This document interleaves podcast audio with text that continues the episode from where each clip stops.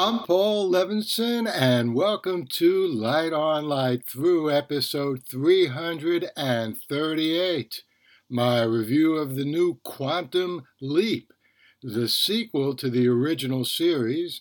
And this new series debuted here in the United States on NBC just last night.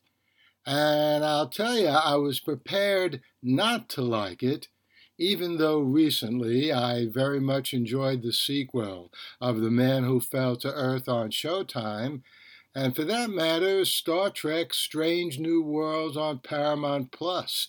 And you know what? It turns out I did enjoy this first episode of the new Quantum Leap for all kinds of reasons, which I'll tell you about after I warn you about spoilers ahead. Well, first, I very much like the way this new Quantum Leap handled its connection to the original Quantum Leap on NBC from 1989 through 1993. We learned that Sam, the original leaper, never returned from his last mission. This leaves open the possibility that he could return in some way before this rebooted series concludes. And here's a prediction I think we'll see Sam again, older and played by Scott Bakula, in the final episode of this season. And I know that Scott Bakula himself says we won't see Sam again, but I'm still making that prediction. We also learn in the first episode of the new Quantum Leap that Al, played by Dean Stockwell, passed away last year. And I thought that was a nice homage to Dean Stockwell, who also left us last year and who also received a very nice dedication at the end of this episode.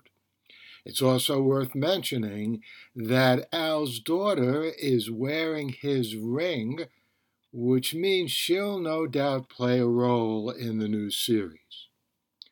Next, I think Raymond Lee's Dr. Ben Song is a good time traveler, offering an effective balance of physical smarts, wisecracking, and even willing to throw a punch, which of course hurts his hand. Likewise, his fiancee, Caitlin Bassett Addison, whose hologram more or less accompanies Ben on his jaunts. You know, that hologram is never 100% reliable. That job, that is, the hologram, was done by Al in the original series, who pretty much was the only other major character in the original series. In contrast, the 2022 series has expanded the team, and that looks like it'll work pretty well too. Of course, everything in Quantum Leap depends on where in the past the time traveler lands, in whose body the traveler finds himself, and what the traveler then needs to do. In the original series, the best episode was the double episode in the final season, season 5, in which Sam leaps into the body of Lee Harvey Oswald. I'm hoping we get at least one such cosmically important story in the new season.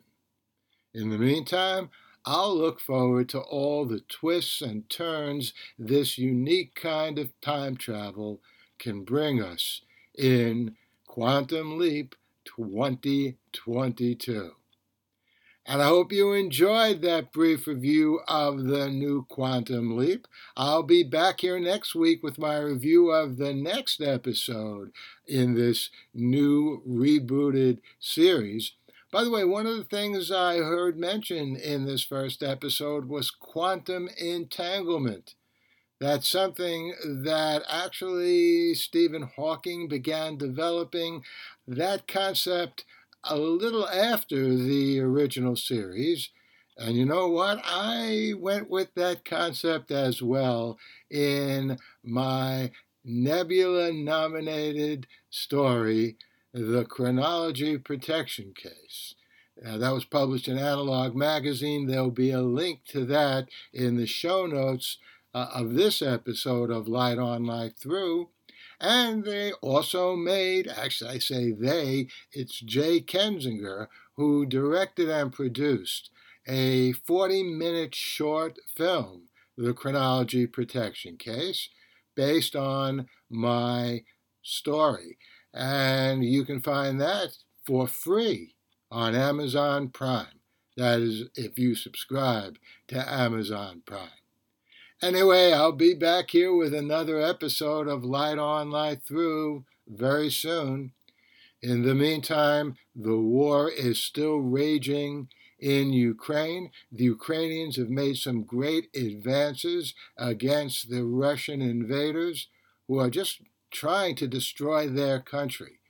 The Russians don't seem to have any military plan other than just pulverize buildings, kill, innocent civilians. It's a really horrible situation there, and I hope you can do whatever you can to help those brave people of Ukraine. The Light on Light Through podcast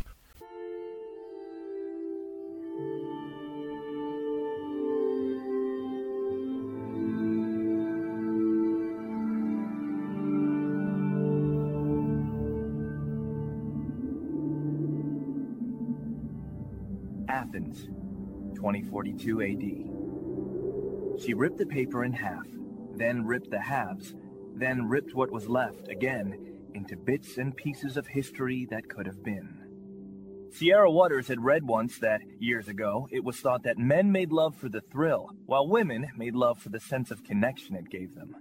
Curled Up with a Good Book says Sierra Waters is sexy as hell.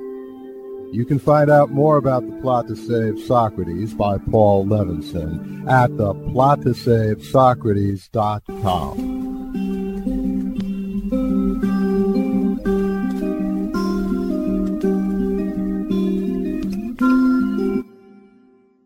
Paul Levinson Silk Code about an ancient biotech war raging on in secret for centuries.